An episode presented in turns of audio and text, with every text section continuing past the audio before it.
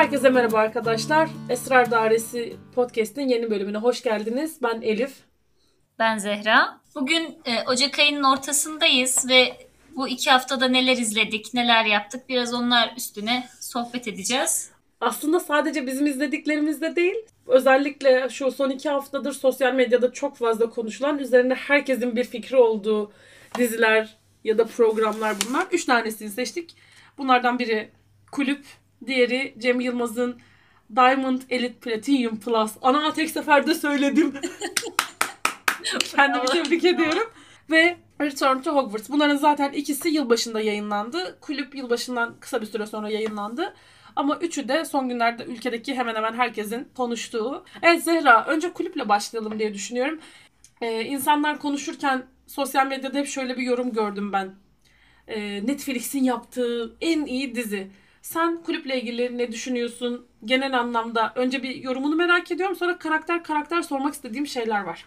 Ya kulüp izlenebilir. İzlediğim için pişman değilim. Zaman kaybı değil. Ha şu ikinci sezonu izlerken hep şey de, diye düşündüm. Bunun yerine kaç bölüm ofis izleyebilirdim acaba diye düşünmedim değil. Ee, ama şeye de katılmıyorum. Netflix'in yaptığı en iş iş olduğunu düşünmüyorum. Zaten çok fazla iş yok da benim için hala bir başkadır Netflix'in en iyi işi. Ya kulüp ya çok zorlayarak 7 veriyorum ben kulübe. Bak kötü bir iş değil ama hikaye olarak beni tatmin etmedi ya. Ne yönden tatmin etmedi kanka? Ya herkesin hikayesi çok havada kaldı ya. Mesela herkesin karakterleri... çok özür diliyorum. Herkesin dedin ya. E, ta, kim o herkes? Mesela karakter karakter sorsam sana seni o karakterde tamamlanmamış hissettiren şeylere girsek. Mesela Selim. Selim Songür. Bir kere Salih Bademci öyle bir geçer zamanki Hakan'dan beri her zaman yani göğünümüzün çiçeği. o kadar güzel, o kadar karikatürize etmeden oynamış ki ya çok zor bir karakter oynamış. Çok müthiş bir oyunculuk sergilemiş bence. Ama Selim Songür'ün ikinci ya ikinci kısım diye adlandırdıkları yerde yaptıklarına ben anlam veremedim. Keşke biraz daha anlatsalardı hikayesini. Neden spoiler olacak aslında ama spoilersız da nasıl anlatabilirim bilmiyorum. Çok havada kaldı. Hele son bölümde yoktu neredeyse Selim Songür. Bilmiyorum. Peki e, mesela Matilda baş karakterlerden bir tanesi. Ya Matilda da karakter olarak yorumluyorum bu arada. Abi spoiler olacak artık ya ne yapayım izleyenler de affetsin. Başka türlü anlatamıyorum çünkü. Yapacak bir şey yok. Matilda işte sevdiği adamı öldürmüş, çocuğunun babasını öldürmüş, işte ailesinden uzak kalmış, sonra hapisten çıkmış bir karakter. Ama bununla ilgili bir iç hesaplaşması düzgün yaşadığına ben şahit olmadım. Abisine diyor ya ona paraların yerini ben söyledim. Ya bir tek orası var. Mesela Matilda'nın aşık olduğunu ben hissetmedim. İhanet duygusunu ben hissetmedim. Tabii yani asla Gökçe Bahadır'ın oyunculuğuyla alakalı değil. Ama hikayede aşık olduğunu hissetmiyorsun. Dediğin gibi ihanete uğramışlık hissini hissetmiyorsun. Daha kötüsü bence Matilda iyi bir karakter gibi gözüküyor ama mesela iyi bir karakter işlediği bir cinayetten pişman olmaz mı? Haklı bile olsa kendince. Evet, Vicdan azabıyla alakalı bir şey görmedim yani. Ne güzel ya. İhanet edeni öldürelim ve cezamızı çektik. Hayatımıza devam. Çünkü o haindi. Yani cinayet bu kadar aklanır bir şey mi gerçekten? PUBG'de adam mı vuruyoruz da? Ne bileyim mesela hani İsmet'le böyle bir çekişmeleri var hani kızı arasında. İsmet'i tanımıyor. Tamam İsmet belki hani güvenilmez bir adam da onun ne ara öğrendi mesela? Ne ara anladı? Sırf kızı genç yaşta hamile kaldı diye mi? Bilmiyorum hikayeler bu anlamda beni çok tatmin etmedi. Sen ne düşünüyorsun? Orhan karakteri mesela. Bu arada Orhan'ı da en sevdiğim karakter oldu sanırım hikaye olarak. Sanırım benim de şundan dolayı tabii ya oyuncularla alakalı cidden adamlar ne kadar zaafım olan oyuncu varsa bir araya toplamışlar. Bu anlamda dizinin kastı çok başarılı, görselleri çok başarılı. O dönemin İstiklal Caddesi'ni anlatması çok başarılı. Hatta şöyle bir şey var. İstiklal Caddesi'nden hani işte Galata'dan işte Pera bölgesinden bahsediliyor ya bütün şey boyunca orayı görüyoruz. Mesela Galata Kulesi tarihte her zaman şu anki olduğu gibi ucu külahlı değil. Yangın oluyor ve külahı yanıyor e, bir süre külahsız şekilde hayatına devam ediyor. O külahının tekrar yapılması 60 yıllık gibi bir süreç. Gerçekten de bu olaylar yaşanırken Galata Kulesi'nin külahı yok. Ona kadar dikkat etmişler. O kadar güzel ki bu ince ayrıntıları bile düşünmeleri. Yani kast ekibini ayrı tebrik ediyorum. Sanat ekibini ayrı tebrik ediyorum. Gerçekten ortaya mükemmel bir şey koymuşsunuz. Ama hikaye de aslında çok altı doldurulabilecek bir hikayeyken neden her şeyi bu kadar havada bıraktınız? Benim son 4 bölümde izlerken kurduğum cümleler hep şöyleydi. Tamam da neden? Ee neden? Hele son sahne. Murat Soner'in bir şeyi var. Türk dizileri ya düğünle bitiyor ya yemekle hani yemek sofrasıyla. o kadar saçmaydı ki son sahne. Ya diyorsun ki Allah aşkına mümkün değil. Mümkün değil bir insanın dışarıda kıyametler koparken alt, ya bu arada ikinci kısım 6-7 Eylül olaylarıyla açılıyor ilk sahnede. Son sahnede onunla kapanıyor yine. Yani o arada ne olduğunu gösteriyor öyle söyleyeyim. 6-7 Eylül olaylarında ülkede kıyamet kopuyor. Katliam var neredeyse. Ama bunlar içeride sanki hiçbir şey olmuyormuş gibi hayatlarına devam ediyorlar. O kadar mantıksız, o kadar anlamsız. Yani o sondaki tiradı söyleyebilmek için ve çocukça bir tirat. Bu mahkeme tiradı değil yani bir Kurtlar Vadisi'nin anlatabiliyor muyum? Benim beklentim çok yüksekti kulüpten. Ya ben fragmanları izlerken bayılmıştım yani. E, oyuncu olarak zaten Salih Bademci'yi dediğin gibi öyle bir geçer zamanki de biplemek istemediğim bir sıfata sahip olan birinin karakterine rağmen Allah'ım yani otosansör uygulamaktan nefret ediyorum ama onu geçtim. Ben Barış Arduç'u da çok beğenirim. Gökçe Bahadır'ın oyunculuğunu da çok beğenirim. Orada no name olan bir tek Rachel'i oynayan ablamız. Hı hı. Onu da beğendim ama mesela ben onun e, Fıstık İsmet'le olan ilişkisinin şeyini idrak edemedim. Mesela aralarındaki durum benim ilk kısımda da mantığıma yatmamıştı. Bunlar hiç ahlaki değeri yok mu? Bak olayın cemaatsel işte Yahudiler, azınlıklar kısmını geçiyorum. Abi bir dizideki hiçbir karakterin ahlaki bir ölçütü yok. Arkadaşının sevgilisini ayartabilirsin. Problem değil. Bir adamı öldürebilirsin. O da problem değil. Aileni satıp ona bilgi verebilirsin. Problem değil. Cinayet işleyebilirsin. Problem. Ne problem? Dışarıda insanlar öldürülüyor, linç ediliyor. Yaklaşık bir saat önce siz de aynı cenderenin içinden çıktınız. Evet. Ama içeride kahkahalar atarak sofra kurabilirsiniz. Bu da problem değil. Kardeşim sizin için ne problem mesela? Bak bu arada şu yanlış anlaşılsın istemem. Burada ne Yahudi cemaatinden bahsediyoruz ne de işte bir ahlak standartı belirleyip bunun dışına çıkan diziler, filmler çekilemez gibi bir anlayışım da yok. Aşkı Memnu'yu da çekersin, bir hayat kadının hikayesini de anlatırsın, bir katili de anlatırsın, bir mafyayı da anlatırsın ama karakterlerin yaptıklarının bir motivasyonu olur, bir duygu temeli olur. Burada o yok. Yani yapılan bir sürü şey var hiçbiriyle yüzleşme yok. Ya kabullenme de yok. Yaptım iyi ki yaptım da yok. Yapıyor ve devam ediyor süreç. Beni darlayan kısmı oldu. Bir de benim şöyle bir hayal kırıklığım oldu Zehra. Sanırım o yüzden dizi bir türlü kafamda yerleşmiyor. Ben dizinin fragmanlarını ilk gördüğüm zaman Anortodoks dizisindeki gibi e, bir Yahudi cemaatinin günlük hayatını, ibadetlerini, kültürlerini, ne bileyim yani sofralarına nasıl otururlar, yatağa nasıl girerler, ne yer ne içerler bunu göreceğiz diye düşünmüştüm. Ama dizide bununla alakalı hiçbir şey yoktu. Varlık belgesinde yılı 1941. 6-7 Eylül olayları 1955. Aradan geçen yıllarda ne oldu? Bununla alakalı hiçbir şey yok. Dördüncü bölüm başlıyor olaylar oluyor. İşte o arada bir EOKA mitingi gösteriyorlar. 10 saniyelik mi 20 saniyelik mi ne? Ya bunun üstüne bir hikaye inşa ediliyorsa keşke mesela o 10 bölümde de alttan biz o dönemin politik olayları ile ilgili başka bir ipucu falan da verseydiler. Zönk diye bir gün önce adam komşusuna selam veriyor.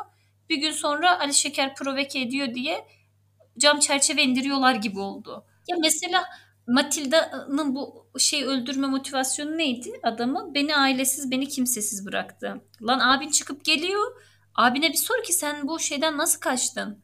Kamptan. Ben senin yaşadığını bilseydim belki de şey yapmazdım. Öldürmezdim bu adamı. Ya bilmiyorum. Bak 10 ayın sonunda bizi serbest bıraktılar desin. Kaçtım desin. Çok eziyet çekiyordum desin. Ama desin yani bir şey desin. Geldim ben de Amerika'ya geldim. Mesela niye Amerika'ya gittiğini bile bilmiyorum. Sen neden hani ilk sezonda İsrail'e gitme mevzusu var. Çünkü Matilda İsrail'e gidecekti. Kızı İsrail'e gidecekti. Sen niye Amerika'ya gittin mesela? Bana sebep söyle. Bir şekilde bileyim yani. Hiçbir şey yerine oturmadı. Bir de ben bak kaçırmış olabilirim. Bu akşamki yemeğe abisi geliyor tekrar diyor ya gelecek misin benimle? O da işte ben gelemem abi benim ailem burada bilmem ne diyor ya. Ee, abi bu istiklal yanarken bu adam o kulübe nasıl giriyor? Nereden geliyor adam tekrardan? Kanka istiklal yanarken belki o da saçını tarıyordur bilemeyiz.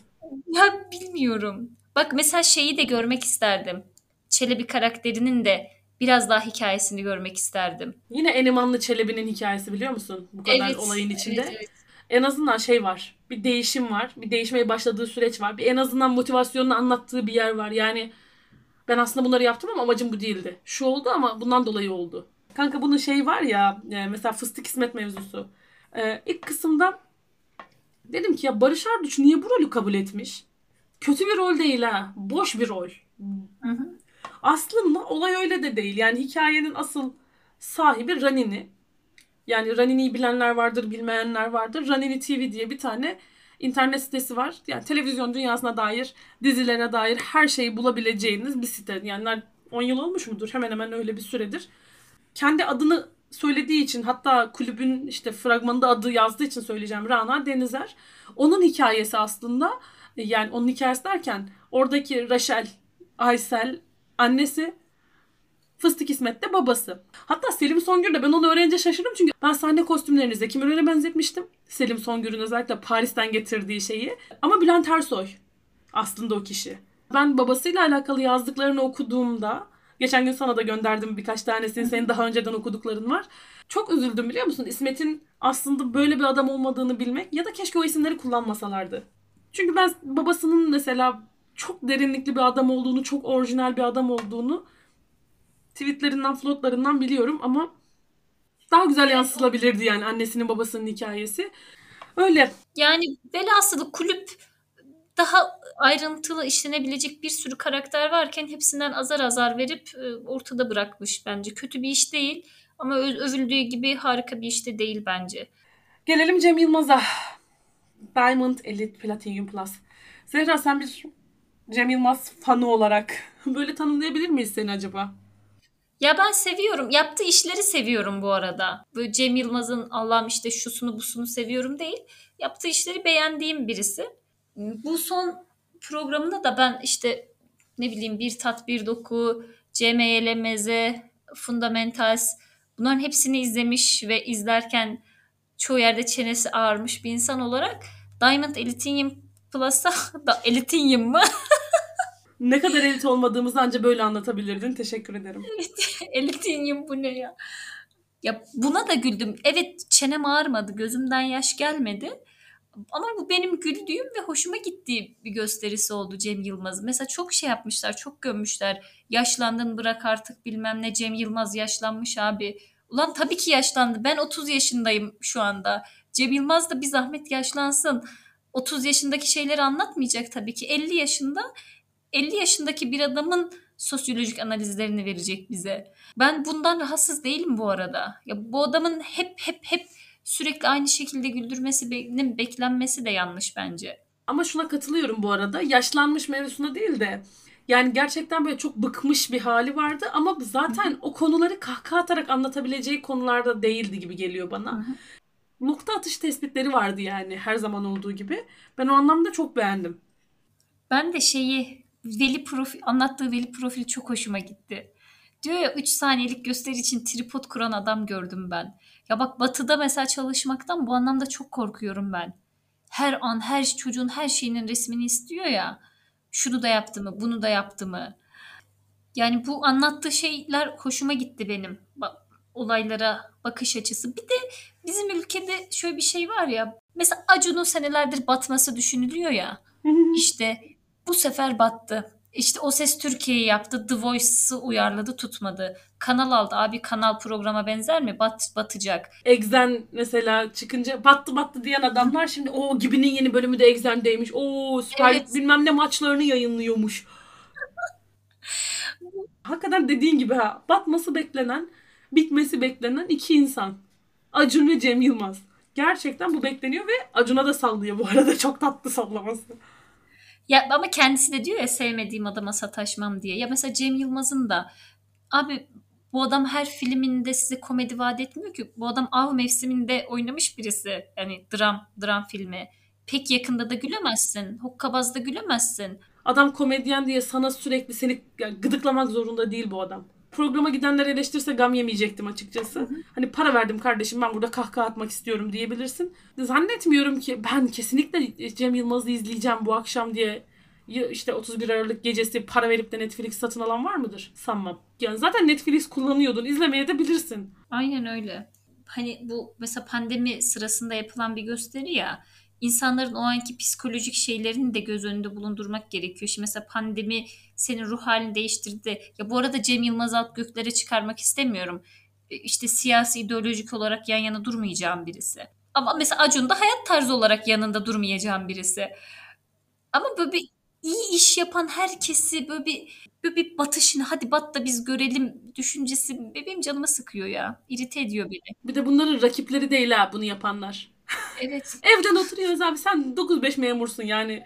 Cem Yılmaz batsa sana ne, bitse sana ne. Cem, yani Acun batsa sana ne, bitse sana ne. Yani bat, Acun batsın diye bekleyen adamsın ama akşam gidip Masterchef izliyorsun ya. Allah aşkına. hani bak rakip kanalın patronu olsan anlarım bu durumu. Gerçekten anlarım yani mevzuyu. Kanka bir de konu dallanıp budaklanacak ama hani konuşmanın başında dedim ya kesin linç yemiştir LGBT mevzusunda. Onunla alakalı birkaç bir şey söylemek istiyorum. Artık sosyal medyada bir terör örgütü var tamam mı? Ben bunlara gökkuşağı terör örgütü diyorum. Bunlar trans oldukları için, eşcinsel oldukları için değil. Biz özel hayatımızda ikili ilişkilerde böyle bir insanla ilişki istemem. Ya bu bir şey gibi ben sarışın erkek severim desen mesela. Esmerlerin ayaklanması gibi. Hayır esmer sevmiyorsun bize hakaret. Abi bu veganlık, LGBT aktivistliği, Kore fanlığı bak bunlar terör örgütü. Gerçekten öyle. Biz dinlemiyoruz diye niye tükaka oluyoruz ya? Yani olayı şeye çeviriyorlar. Aynı nokta veganlıkta da var. İlla bir vicdan azabı çektirtecekler bize. Böyle bir saçma sapan bir haleti ruhiyeyle ilerliyorlar ki ben artık aklımı yitireceğim yani. O ne yemiyorsa onu yemeyeceğiz. O nasıl birine cinsel istek duyuyorsa ona karşı böyle cinsel istek duyacağız. O nasıl yaşıyorsa öyle yaşayacağız. Ama sorsam baskıcı olan İslam, baskıcı olan Müslümanlar. Başlarım sizin devri devranınızdan, izzet irfanınızdan ya. Yani bu şey Cem Yılmaz'ın da hani gösterisinde bahsettiği spoy vermek istemiyorum da mesele ona dönüyor gerçekten. Ya ben kadınlardan hiçbir zaman hoşlanmadım. Hiçbir zaman ilgi duymadım. Rabbim de göstermesin öyle bir şeyi bana. Bunu dile getiriyor olmak beni homofobik yapmıyor. Ya yapabilir ayrıca bunu dile de getirebilirim. Bunu Ya homofobik olsam kime ne? Bak daha bugün Aslı'yı aldık. Ee, Bülent'in gerçek adı ne lan? Ba- Batuhan. Batuhan değil mi o çocuk? Aşkı Memnun'un. Batuhan Karaca. Karaca mı? Aşkı Memnun'un Bülent'i. Bugün bu konuyla alakalı bir katıldığı programın videosu düşmüş internete. Aslı aldık ablacığımız da demiş ki homofobik sen bir köşede sessizce yok olmayı beklersin. Böyle ağız dolusu fikir beyanı nedir? Sana ne? Pardon da yani benim fikir beyan edebilmek için seninle aynı fikirde mi olmam gerekiyor? Fikir böyle bir şey ya. Yani hepimiz aynı şeyi düşünecek tiysek. O zaman niye hep hepimiziz? Hepimiz diye bir şey var. Söylediği şey de şu an videoda. Yani ben ekranda ailemin yanında izleyemeyeceğim şeyler görüyorum. İşte ben de görüyorum. Hani geçen şeyde konuştuğumuz gibi öpüşme sahnesi olunca sanki sen öpüşüyormuşsun gibi gözünün içine bakıyorlar. Yani ben bunu ailemle izleyemiyorum. Ve ülkenin çoğunluğu sizin gibi aa karıcığım ya sevişme sahnesi ne güzel sevişmişsin. Genişliğinde olmak zorunda değil. Değilim diye niye suçlu oluyorum ben ya? Ben sana diyor muyum ki gel sen benim gibi yaşa. Ama bundan da korkuyorsun. Ya bana dersen bunu? Bunu fobi haline getiriyorsun kendi içinde ama senin gibi yaşamak zorundayım. Abi Six Feet Under'da benim en sevdiğim karakter izlerken yani duygu dünyasını çok sevdiğim, izlemekten keyif aldığım karakter David'ti. David Fisher ve David Fisher gay bir adamdı. Çok hoşuma gidiyordu yani o kadar güzel anlatmışlardı ki onu. Gerçekten hani ne hissettiğini, ne yaşadığını. Şimdi ben David'i anlıyorum ama David gibi hissetmiyorum. Ben sizin zannettiğiniz düşman değilim. Beni düşman ilan ediyorsunuz ya. Sanki ben David'i izliyorum. Onun gibi ama onu izlediğim için onun gibi olmak zorundayım. Onu böyle çok desteklemek zorundayım. Bir de şeyi anlamıyorum Zehra desteklemek dedin ya. Ya onay bekliyorlar bizden sürekli tamam mı? Evet. Bu beni çok rahatsız ediyor. Ona istiyorsan vermiyorum. Ha değil mi? Yani eğer benim onayımı istiyorsan benim böyle bir onayım yok. Elif olarak zaten bir onay mercisi olmadığımı dile getiriyorum ya. Ben bir onay mercisi değilim senin için. Olmamalıyım. Be- Beni buna karıştırma ne yapıyorsan yap diyorum sana. Yani benle bağın olmasın ne yapıyorsan yap. Hayır onay vereceksin. Hayır onay vereceksin. Ben bu işten çok sıkılıyorum. Yani hem sen benim hiç inancıma uygun olmayan bir şey yaşayacaksın ama o arada ben de sana onay vereceğim. Niye? Senin paşa gönlün incinmesin diye. Paşa gönlün incinmesin diye seni görmezden geliyorum. İşte yetmiyor mu? Ya da paşa gönlün incinmesin diye bu konuda yorum yapmıyorum. Bu da yetmiyor mu? Ya da paşa gönlün incinmesin diye bana ne kardeşim ne halin varsa gör diyorum. Ki korkarım böyle dediğim için Allah belamı da verecek yani. Da, da, daha benden ne istiyorsun? Onay mercisi ben miyim ya senin cinsel hayatının? Tövbe estağfurullah. Sanki şeyin kilidi Şey- bende. Cem Yılmaz'ın bununla ilgili konuşması beni hem çok şaşırttı hem çok hoşuma gitti. Hani bundan artık bu bu baskıcı durumdan rahatsız olduğunu dile getirmesi benim çok hoşuma gitti. Bir bundan bir de işte bu Türk olduğundan utanan insanlardan. Aklıma ne geldi bak laf lafı açıyor. Lemansam. Kanka ben, ben böyle bir şey görmedim. yani ben sanıyordum ki sadece Arap düşmanı kadın yeryüzündeki bütün ırklara düşman çıktı ya la. Danimarkalılara sallamış ayrı, Avrupalılara sallamış ayrı, Çinlilere sallamış ayrı. Bu nasıl bir insan nefretidir? Kardeş sana ne yaşattılar? Leman ablam, ablam, kuzum ben de insanları sevmiyorum ama hani ne bileyim benim kalbimi falan kırdılar. Sana ne yaptılar mesela? Anlatsana biraz. Kanka şey neyi düşünüyorum biliyor musun? Bu, bu kadının bu arada şarkılarını ben de dinliyorum. Ama bütün bu dün, dünya görüşüne, bütün bu açıklamalarına rağmen hala işini yapıyor, konserleri oluyor. Olsun da zaten kimseyi şeytanlaştırmayalım. Ama ama ama şimdi oradan bir yere bağlayacağım. Bizim canımız ciğerimiz, biricik serimiz Harry Potter'ın yazarı J.K. Rowling transfobik ilan edildiği için kadın kendi yarattığı serinin 20. yıl kutlamalarına çağrılmıyor. Bu bizim ırkçı sanatçımız her yerde faşist söylemleriyle bilinen sanatçımızın konserleri işi devam ediyor. Ama medeniyetin beşiğinde bu kadın bunların hepsini tırnak içinde söylüyorum. Kendi yarattığı seriden şey yapıldı. Dışlandı, çıkarıldı. Şaka gibi. Sorma sorma. Bir de kanka hani LGBT'den o kadar bahsettik. Yani Rowling'in transfobik açıklamaları bahane edildi. Kadın transfobik değilim diye ortalığı yırtıyor. Ve üstüne basıp kadının açıklaması şu. Bu arada biliyor musun ben onu tekrar açıp şey yaptım. Okudum kendi sitesinden yaptığı açıklamayı. Hani ne demek istediğini. Kadın cinsiyetleri hayatımızdan çıkarmanın getireceği olumsuzluklardan bahsediyor. Ki çok çok aşırı derecede haklı. Bilmiyorum herkes bir, bir şeytan. Bak burada bizim Türkiye'de hani Acun'la Cem Yılmaz dedik ya. Bence hani bir şeytan arıyordu, bir kurban arıyordu bizim bu bahsettiğimiz örgüt. Rowling de o kurbanlardan birisi oldu. Ya Rowling ha bu Return to Hogwarts'ı da konuşacağız dedik ya çok da güzel denk geldi. Adamlar 1 saat 42 dakikalık program yapıyorlar. Rowling'i oraya çağırmıyorlar. Karakterleri oluşturan, herkese bu dünyanın kapısını açan kadını oraya çağırmıyorlar. Ki bu kadın hani yazıp kenara çekilmemiş yani. Bütün seri boyunca orada, her şeyde orada, seri bitiyor yine orada. Hatta biz orada olmasına o kadar rahatsızız ki sal dedik yani. Seriden sonra yaptığı açıklamalardan illallah getirdik. Madem bu kadar düşmansınız bu kadına, görüntülerini kullanmayın. Niye bu, bu danışıklı dövüş gibi geliyor bana artık. Kadının 2019'da çekilmiş seriyle alakalı röportajını koymuşlar. Koymayın kardeşim. Tepkinizi anlayalım. Bir de bunun telif hakkı bilmem ne mevzusu yok mu ya?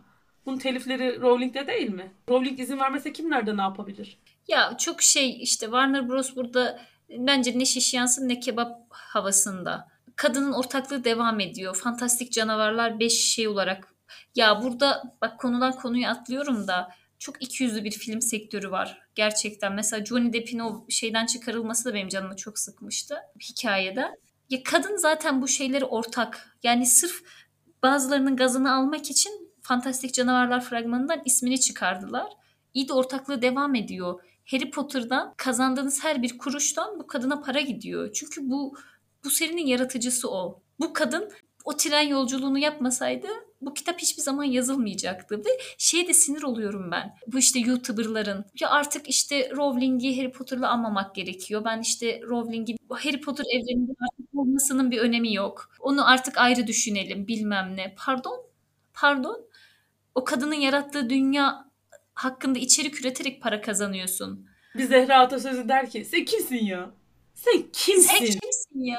Sen kimsin gerçekten bu Rowling'in yaptığı açıklamalar az evvel dedin ya kitap bittikten sonra seriyle ilgili yaptığı açıklamalar benim de çok canımı sıkıyor. Gereksiz buluyorum yani çoğu şeyini. Ama komple seriden çıkaralım. Efendim işte hadi taşlayalım Rowling'i. Ya yürüyün gidin ya. Ya bir de gerçekten e, neyse konuşmak istemediğim şeyler. Ben asıl işin güzel tarafına dönmek istiyorum mümkünse. E, buralara çünkü girersek çıkamayız. Evet. Ya farklı düşünen varsa yorumlarınızı bekleriz. Ben işin güzel tarafına dönmek istiyorum. Return to Hogwarts'ı izlediğinde ne hissettin? Return to Hogwarts benim bir önceki bundan birkaç önceki podcast'imizde de konuşmuştuk. Çok heyecanla beklediğim bir şeydi. Çok heyecanlı hem de. Çünkü Harry Potter'ın bu işte altın üçlü dediğimiz kısmı film bittikten sonra haklı olarak bu arada çok hak veriyorum onlara e, çok uzakta kaldılar. Mesela işte Rupert Grint bu arada Rupert'e Rupert demeyi sevdiğim için Rupert diyorum. Adının nasıl okunduğunu biliyorum. Daha geçen sene Instagram açtım ve bir postu var. Yani aktif değil. Daniel Radcliffe'in hiçbir sosyal medyada hesabı yok. E, Emma Watson daha çok aktivist olarak kullanıyor. Yani bu Harry Potter dünyasıyla alakalı sanki hani film bitti. Onlar da kendi kabuklarına çekildi gibiydi. Tom Felton hariç. Onları tekrar bir arada görmek 11 sene sonra son filmin üstünden 11 sene geçti çünkü. Bilmiyorum bu eski arkadaşlarımı, eski dostlarımı görmüş gibi hissettim. Konuşamıyorum. Ben çok sevdiğim şeyler hakkında konuşmakta çok zorlanıyorum zaten. Onları bir arada görmek yani Daniel Radcliffe'in Harry Potter hakkında konuşması ya bu adam çünkü artık hani kariyerine devam edebilmek için büyücülük dünyasının dahil olduğu hiçbir şeye katılmadı. Ben bunu hep şey diyordum. Üzülüyordum, kızıyordum niye gitmiyor, niye gitmiyor diye ama artık anlıyorum. Çünkü hani ben bir oyuncuyum ve kariyerim başka şekilde de gitsin istiyorum düşüncesinde. Onları ya onları orada görmek bilmiyorum eski dostlarımı görmüş gibi hissettirdi bana. Yani ben unutmadım. Evet ben hala Hogwarts'ta yaşıyorum. Hala onlarla birlikte yaşıyorum ama onlar da varmış. Onlar da unutmamışlar diye düşündüm, hissettim böyle. Sen? Ben ben zaten seriyi seri diyorum. Ben zaten Return to Hogwarts'ı izledim. Kapattıktan 2-3 dakika sonra ağlamamı durdurduğumda seni aradım. Durduramadım zaten. Seninle konuşurken de ağlıyordum. Bazen kendime şey diyorum ya. 30 yaşındasın bunlara ağlayamazsın. Senin daha gerçekçi dertlerin olmalı. Allah başka dert vermesin tabii de yani ya ben de aslında kendi içimde Harry Potter evreninde bir şekilde yaşıyorum. Hogwarts hakikaten hepimizin evi. Her yani dünyadan, real hayattan bunaldığında orada güvenli bir limanın var. Bununla yaşayan insanlar olduğumuz için orası zaten bana aitti. Varmışlar ya. Ben orada yalnız değilmişim Hogwarts'ta. Onlar da oradalarmış. Onlar da o bahçede benle beraber yürüyorlarmış. Onlar da benim onları özlediğim gibi orayı özlüyorlarmış. Bunu hissetmek çok güzeldi. İçerik olarak e, göz kullanılan kamera arkası görsellerde hiç görmediğimiz şeyleri görmeyi tercih ederdim. Herhalde hiç görmediğimiz ilk çekim gününde yapılan makyaj sahnesi vardı. Evet, evet karavanda. Bilmiyorum onun dışında hani hatırlamıyorum yani en azından izlemişim gibi geliyor ya da zihnim beni yanıltıyor çok emin değilim. Anlattıkları çoğu hikayeyi de biliyorum yani kamera arkasıyla alakalı, söyledikleri şeyle alakalı, yaptıkları ödevler mevzusu. Yani keşke bilmediğim daha çok görsel koysalarmış. Keşke kamera yani bilmediğim derken zaten Harry Potter izleyen, dinleyen, okuyan herkesin zaten bildiği hani Potterhead olan herkesin bildiği şeylerdi. Ya beni en çok mahveden 2-3 yer var. Birincisi Sirius'la Harry'nin konuşamıyorum asla şu an. Çünkü gerçekten Harry Potter'da benim en sevdiğim karakter seride Sirius Black. Aynı zamanda en üzüldüğüm karakter Sirius Black. Çünkü Sirius hiç yaşayamamış bir karakter. Hiçbir anlamda. Yani dostlarını kaybetmiş, özgürlüğünü kaybetmiş, ailesi onu zaten anlamamış. Hayattaki en önceliği dostları onları da kaybetmiş ve onların ölümüyle suçlanmış. E, hapisten çıkınca yine özgürlüğü yok. Bu kadar yaşayamamış bir karakter sanki ruhu geri döndü de Harry ile yaşayamadıklarını orada konuşuyorlarmış gibi hissettim. Onun dışında Rupert. Rupert Grint'in e, Emma Watson'a hani görüşemesek de biz bir aileyiz dediği yer var ya. Ve o kadar samimi ki kurgu olmadığı o kadar belli ki. Orada o kadar o an akışındaydı ki. İçimin yağları böyle eridi gitti. Gözyaşlarımla beraber. Bir de Hagrid'in sahnesi. Çok ağladım orada. Yani 50 sene sonra ben olmayacağım ama Hagrid orada olacak dedi ya. Çünkü Hagrid'in e, seride evinde olduğu yerler hep güvenli hissettiğin zamanlar. Yasak ormana bile gidiyorsan Hagrid oradaysa güvendesin. Artık bu benim için böyle evet 50 sene sonra dediğimde bir yerde cümlenin devamı oraya gidiyordur yani. Bilmiyorum duygularımı çok ifade edemiyorum. Doğru kelimeleri seçemedim. Bilmiyorum. Neyse evet. Sen en çok nerede etkilendin? Öyle devam edelim. Çünkü belli ki ben konuşamıyorum. Ben de en çok bahsettiğin Hagrid'i canlandıran Robbie Coltrane. Onun konuşması bir de hani böyle sesi falan titredi. O da beni çok duygulandırdı. Hagrid benim çok sevdiğim bir karakter kitapta. Ve onu okumak falan beni hep çok mutlu ediyor. Onun dışında ben gerçekten Rupert Grint'e aşık olduğum için ama şakasız bir şekilde aşık olduğum için e onu görünce benim midemde kelebekler uçuşuyor. Elim ayağım birbirine dolaşıyor. Ve onu seneler sonra tekrar Ron olarak, yani Ron olarak değil tabii Rupert olarak gördük ama Ron hakkında konuşması, ya bilmiyorum o kadar hoşuma gitti ki onu orada görmek. Çünkü yok yani bu insanlar yok herhangi bir yerde ulaşabileceğimiz bir yerde değiller. Ay Allah'ım niye konuşamıyorum şey çok duygulandırdı. Harry'nin yani Daniel Radcliffe'in şeyin yani programın sonlarına doğru hani eğer bu film olmasaydı hayatımdaki hiçbir şey olmayacaktı diye açıklama yaparken gözlerinin dolması, ağlaması o beni çok duygulandırdı. Ee, sonra Tom Felton'ın annesini canlandıran Helena ile ilgili ya hani konuşamayacağım demesi. Onun da orada çünkü çok yakın bir zamanda vefat etti kanserden. Orası beni çok duygulandırdı ve Sirius'la Harry'nin iksir sınıfında Alan Rickman'dan bahsetmesi. Zaten ben bütün Return to Hogwarts'ı şey diye izledim. Bu ortak salona da Snape'i görmek çok güzel olurdu. Ya bu ortak düşünsene yani tabii ki hani bahsettiğimiz şey çok saçma adam öldü. Ama ikisini düşsene Snape ve Harry karakteri hakkında konuşurken görmek çok güzel olurdu. Çok kıymetli olurdu. Ee, kanka seneler önce senin telefonda bir çizim vardı. Hatta bende de var o. Eğer bulursam onu e, aa şu an burnum tıkandı gözlerimde olduğu için.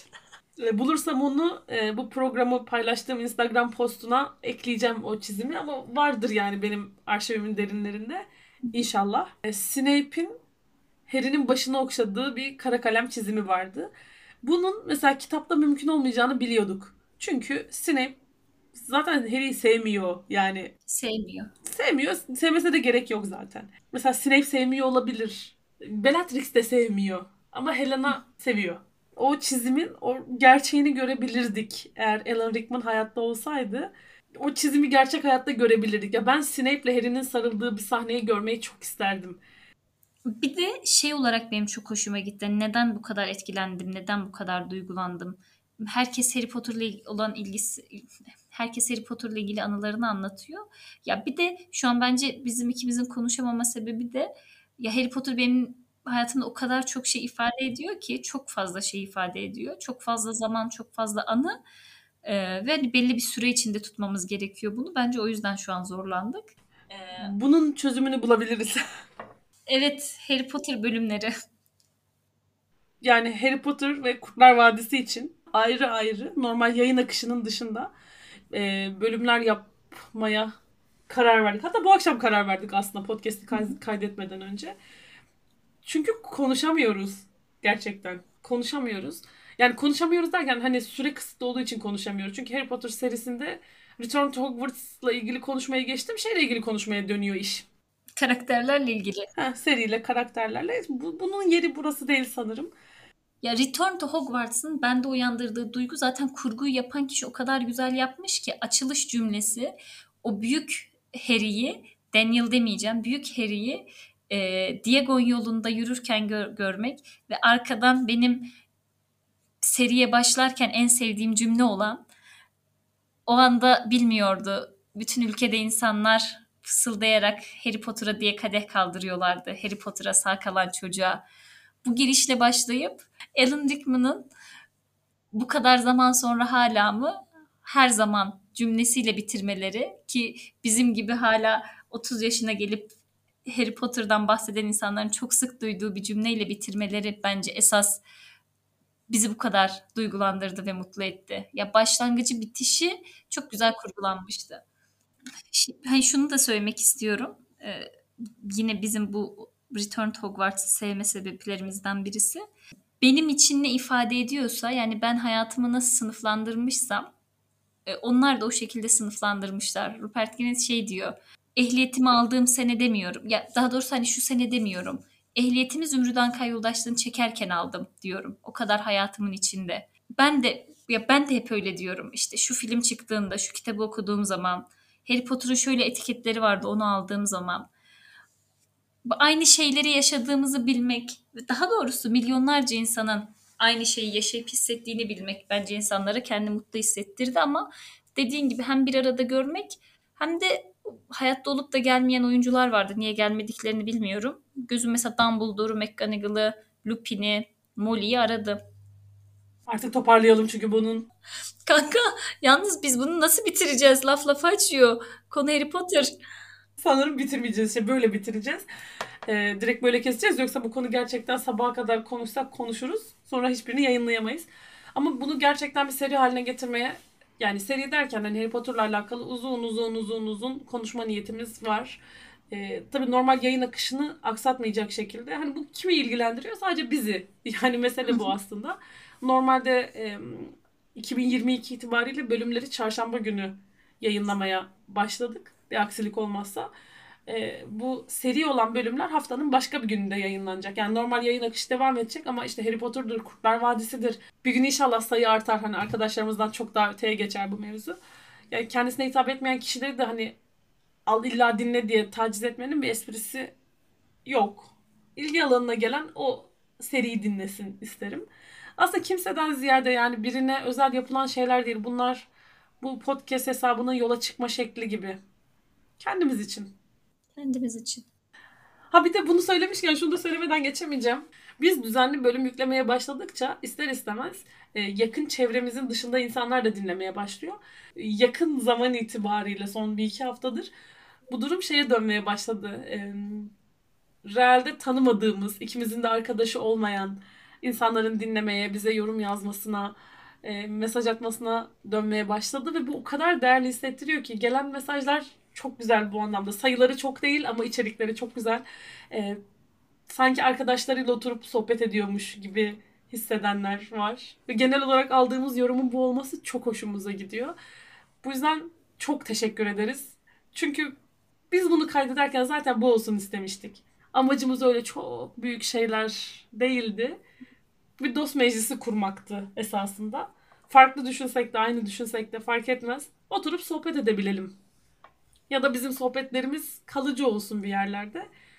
Çünkü biz kendimizle ilgili konuşurken aslında kendimizi tanımaya çalışırken bizle benzer şeyleri yaşayan onlarca insan var.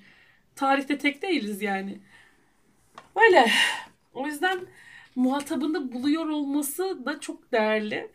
Gerçekten çok teşekkür ederiz. Bunu mesajla ifade etmiştik. Ama bir de buradan söylemek istedim. Sen ne eklemek istersin Zehra? Vallahi Elif çok güzel açıkladın. Ekstra ekleyecek bir şeyim yok. Dinleyen, paylaşan, yorumlarını bize ulaştıran herkese çok ama çok teşekkür ederiz. İnşallah sayımız daha da artmaya devam eder. Evet. Sen kapat o zaman. Ben bugün çok konuştum.